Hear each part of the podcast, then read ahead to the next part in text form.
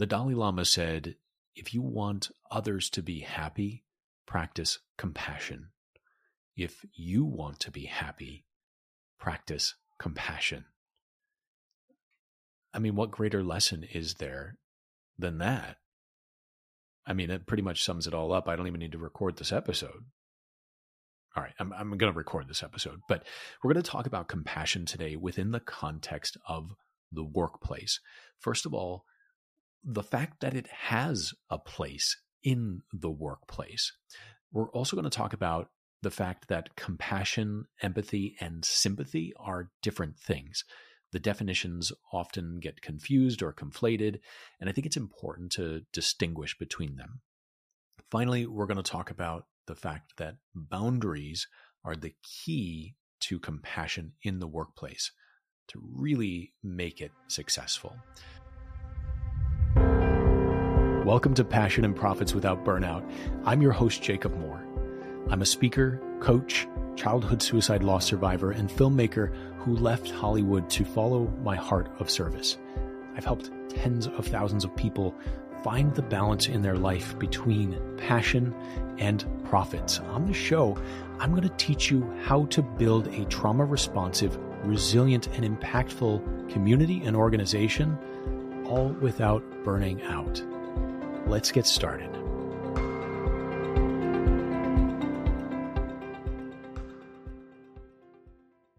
So, uh, just for context, compassionate culture is one of my core four of impact leadership. So, the first is uh, having a mission mindset. Then the next is compassionate culture. The third is personal and professional progress. And the fourth is sustainable self care. And I want to make a note uh, that these values are really balanced between doing for others or doing for our organization and doing for or taking care of ourselves. That's an important thing that we need to recognize when it comes to being leaders and the need to equally care for others and ourselves. That is the balance that we try to strike with Passion and Profits, with my leadership development module. And it's really the key to avoiding burnout. Um, so, the entire structure of this podcast and my work related to leaders is finding that balance and really increasing our impact by investing more in ourselves. So uh, that's just the framework. Uh, this is the second episode of my core four. Uh, we'll go on to you know talk about our professional and personal progress and sustainable self care after this episode. So uh, let's dig into this idea of a compassionate culture and why it's important in the workplace. So the simple fact is this: the emotional needs of workers influence their ability to be engaged and productive at work. We are emotional beings. We carry our emotions and our feelings with us everywhere we go. There's not a, you know, work person and a home person.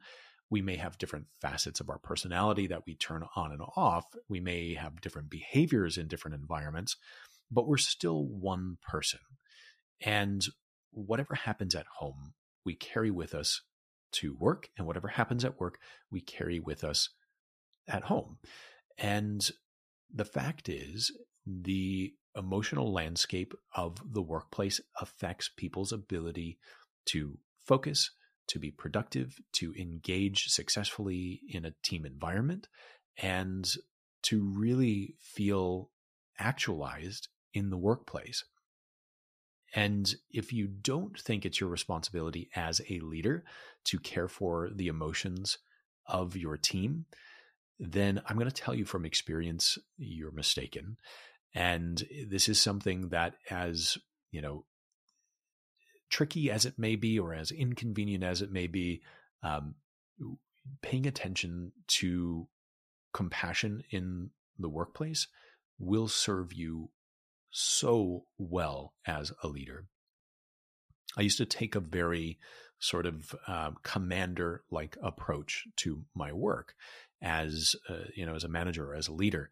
Um, after all like it's my organization. These are my ideas. They're my resources. Uh, so just do what i say. It's as simple as that. And if it were wouldn't life be fantastic for those of us who are in leadership positions because we could just simply say hey do this don't ask questions and get what we need out of it. Uh, well, the problem is, it's not a problem actually, um, but the, the the catch is is that every single thing that happens in the workplace, people have feelings about when it comes to you know their own professional progress to you know the dynamics of a team and whether they feel liked or included just simply the way we relate as human beings. And some people have greater sensitivities than others. I really ignored this for many years, and it cost me really fantastic uh, business partners and staff because I was not really switched on to the fact that people need to be taken care of in the workplace. Now, we need to do this with boundaries, and we'll talk about that. Um, but the simple fact is, we need to do this. And if you don't buy it, then we're going to talk about the fact that compassion has a place in the workplace uh, beyond my own personal experience. According to a study by the Center for Creative Leadership, Empathetic emotion or compassion, as related to the leader's subordinates, positively predicts job performance ratings from the leader's boss. All right, so what that means is those managers who were rated as empathetic or compassionate by subordinates were also rated as high performing by their own boss.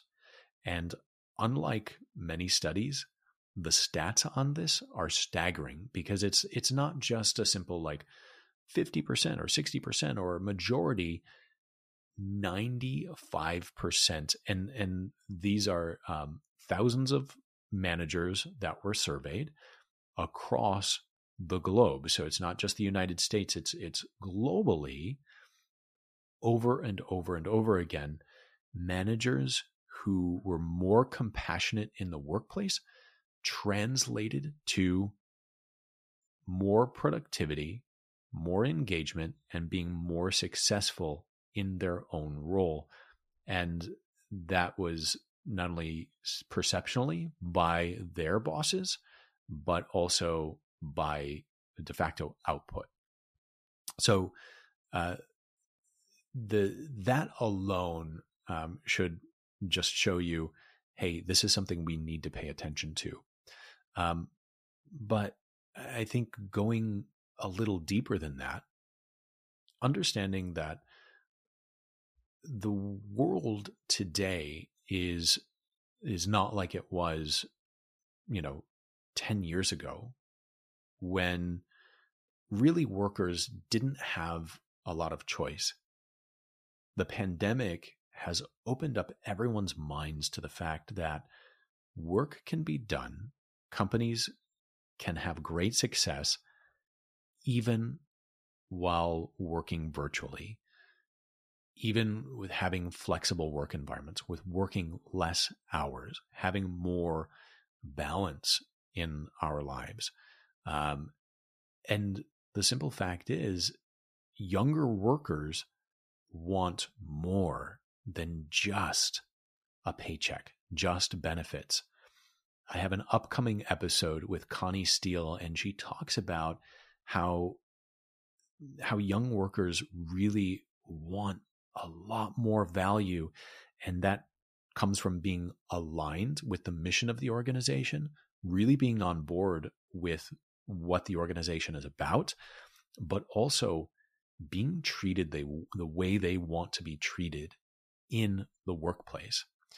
And once, now that workers have been really um, you know seen behind the curtain and understand that the way that the world works um, can really largely be on their terms and workplaces need and depend on their work they have a lot more power so um, if if not just from you know a, a, humanistic perspective or a productivity perspective the fact that uh, we need workers to be able to grow our business and and do our our jobs, accomplish our missions. Um, that's really all of it right there in a nutshell. Okay, so uh, hopefully I've convinced you that um, compassion has a place in the workplace. Now let's talk a, little bit about the differences between compassion, empathy, and sympathy. So Sarah uh, Sarah Schairer is uh, the founder of Compassion It, and uh, it's an organization uh, which really strives to bring compassion into uh, the workplace. And um, she uh, had a, had a quote um, that I want to share with you all. Um, and it says, Empathy, sympathy, and compassion are three words that many use interchangeably. It's a legitimate, a legitimate mistake because these words can be confusing. While these words are near cousins, they are not synonymous with one another. So here are the definitions. Empathy means that you can feel what another person is feeling, right? So uh, when you are going through something and I am empathetic towards that, that means that I am uh, generating to the best of my ability those emotions within myself. So if you are sad and you are grieving, uh, I am empathizing with that by feeling similar feelings. Um, and that may be by, you know, putting myself in your shoes or thinking of a related experience. I've had a loss. I know how that felt. And therefore, I can empathize with uh, what you're feeling right now. Um, so that's empathy, actually taking on the emotions of someone else. Sympathy means you can understand what a person's feeling. So you may not be feeling it, but you can understand, you can cognitively understand uh, what that may be like. So, um, you know, I've never lost, um, you know, a, a partner or, or, a child, right? Um, but I can understand how devastating that would be. I can understand just you know what that might be like for someone and the fact that they you know that they need a long time to recover from that right um, so that's that's being sympathetic whereas compassion is the willingness to relieve the suffering of another compassion is the willingness to relieve the suffering of another which i think is a really important distinction um, so when we look at those three definitions, empathy is the feeling, sympathy is the understanding, compassion is the doing. Compassion takes action, it is not a passive state. I was recently having a conversation with Megan Jarvis, uh, and uh, you may remember her from my um, episode about grief um, informed workplaces. And Megan and I were talking uh, about you know the the podcast and leadership development and um, I shared with her my core four of impact leadership and when I got to uh, this one I was at the time calling it an empathetic environment and she stopped me and she said Jake I would really encourage you uh, to take a look at empathy and the definition of it and really understand uh, what you're talking about with that. And uh, and she said, I would encourage you to instead focus on compassion, compassion in the workplace. And um, and it really like it, it struck me for a moment. I was like, well, aren't they the same thing? Um, well, no, they're not. And um, and thank you, Megan, for um, helping me understand better um, the definition. So I've actually since changed this uh, this one to um, compassionate culture um, to really focus on what compassion is. So, uh, really, the the the crux of it, and this leads to really the third point around compassionate culture is the the thing that makes compassion workable in uh, in in a workplace as opposed to compassion is our boundaries. So as she put it, do we really want people walking around the office just being empathetic, just feeling all these feels. You're feeling feelings, and I'm trying to feel those feelings, and I'm feeling feelings, and you're trying to feel those feelings. And we just have a bunch of people walking around feeling feelings, right? So that's all happening, right? But it's it's what are we focusing on? Are we focusing on the feeling of the feelings, uh, and is that conducive to a positive work environment, or are we focusing on being compassionate to others in the workplace.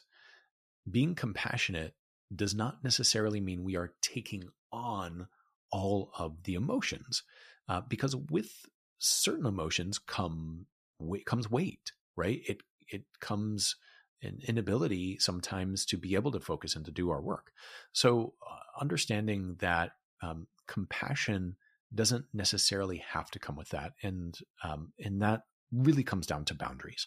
So um, I'm just going to share uh, as we wrap up here a, a, really simple exercise to understand how to differentiate between uh, compassion and empathy and how to create boundaries around compassion in the workplace.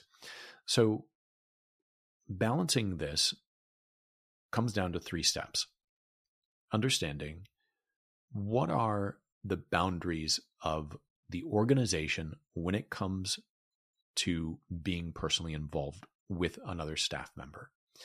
So almost every company has some type of policy related to, you know, employee fraternization, um, how we are allowed to work with one another. Certainly, when it comes to subordinates, um, there are standards in place by which we agree to act when we're working for a company or when we're running a company, right?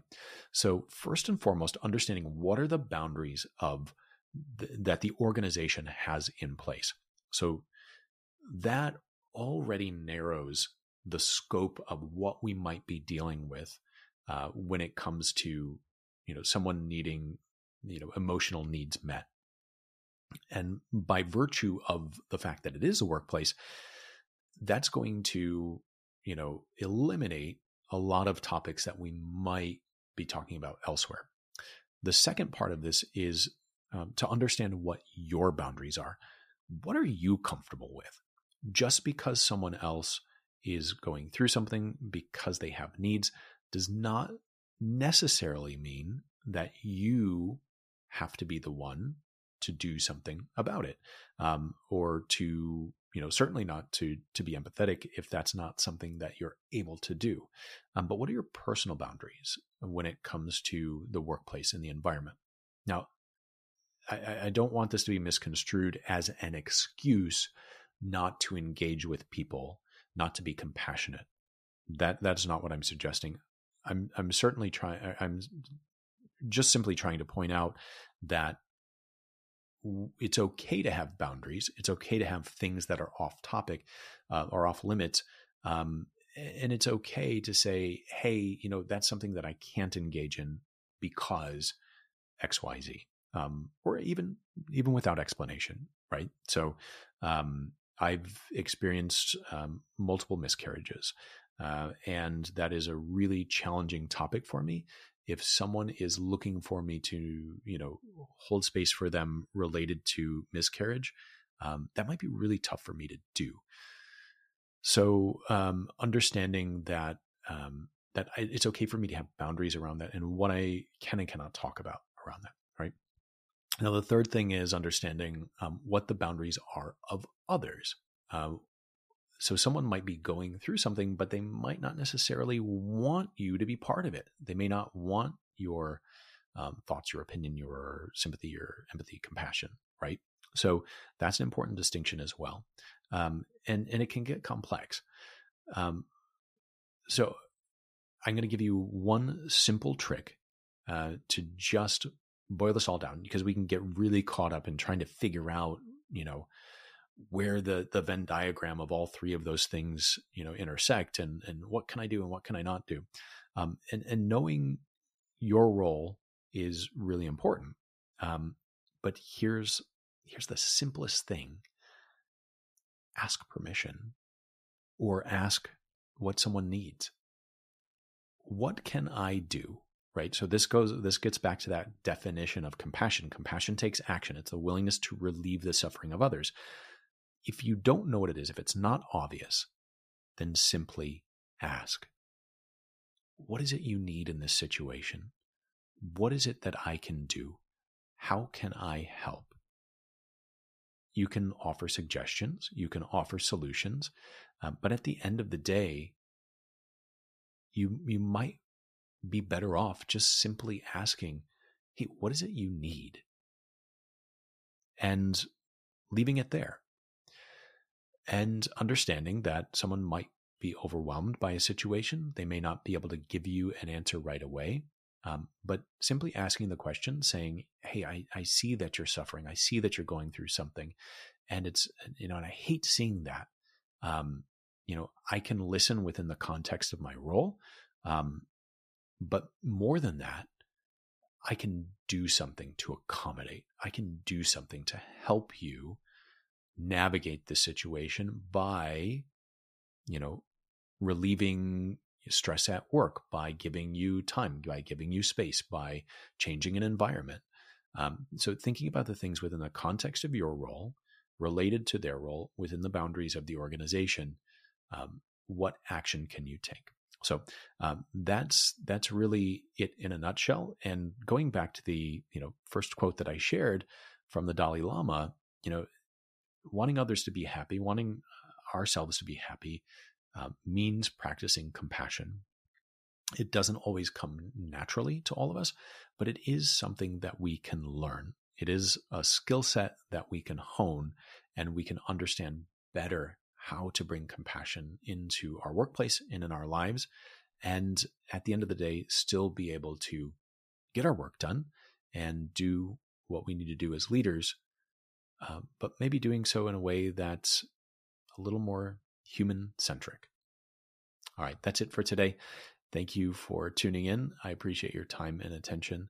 And until next time, when we talk about uh, this idea of professional and personal progress, I wish you well.